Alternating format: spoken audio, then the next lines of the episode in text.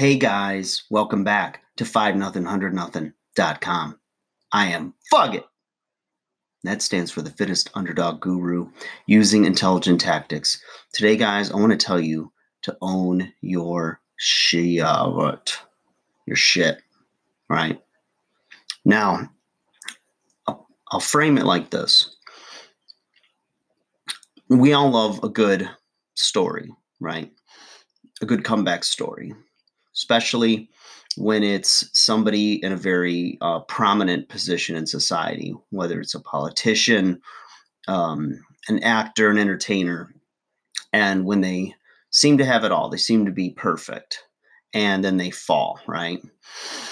And then they have their period of redemption, right? They they were humbled, and we realize that they are not perfect and do you ever wonder why we like that? And I mean, it's interesting because I look at it two ways. One is I think that there's people that just are negative and they want you to not be better than them because then that means you're a better person and it it totally um, uh, cancels out the notion that they worked really hard to get where they are, right? Or maybe they were just born and have more talent, have looks, have whatever, right?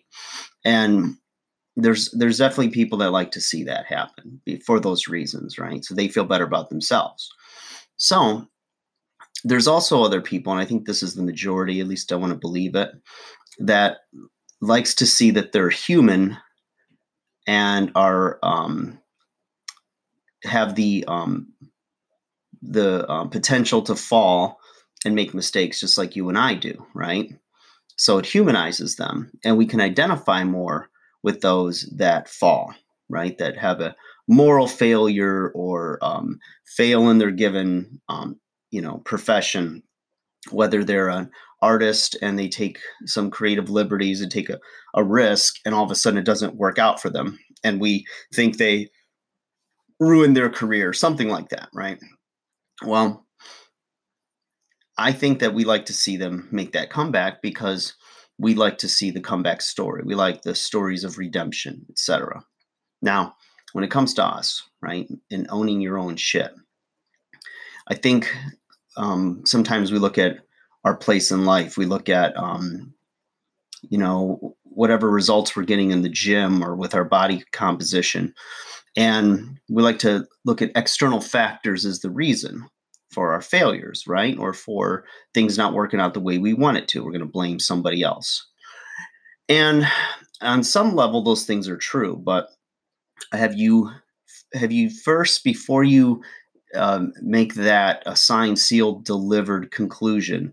Have you looked in the mirror, looked at your actions, look at your habits and behaviors?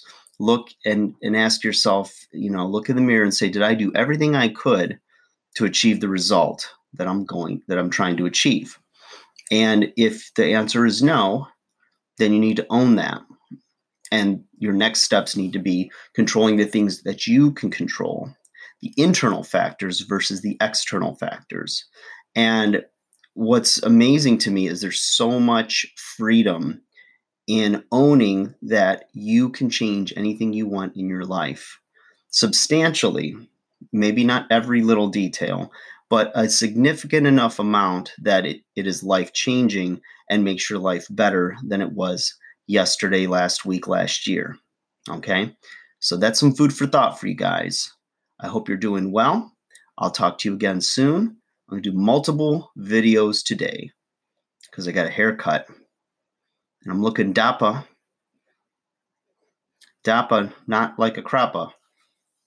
To all my British fans out there. I shout out the Canadians last time. My British friends, hello. Tally ho. I don't have I don't have any accents. I don't know anything about the world, about things. All right, guys. Talk to you soon.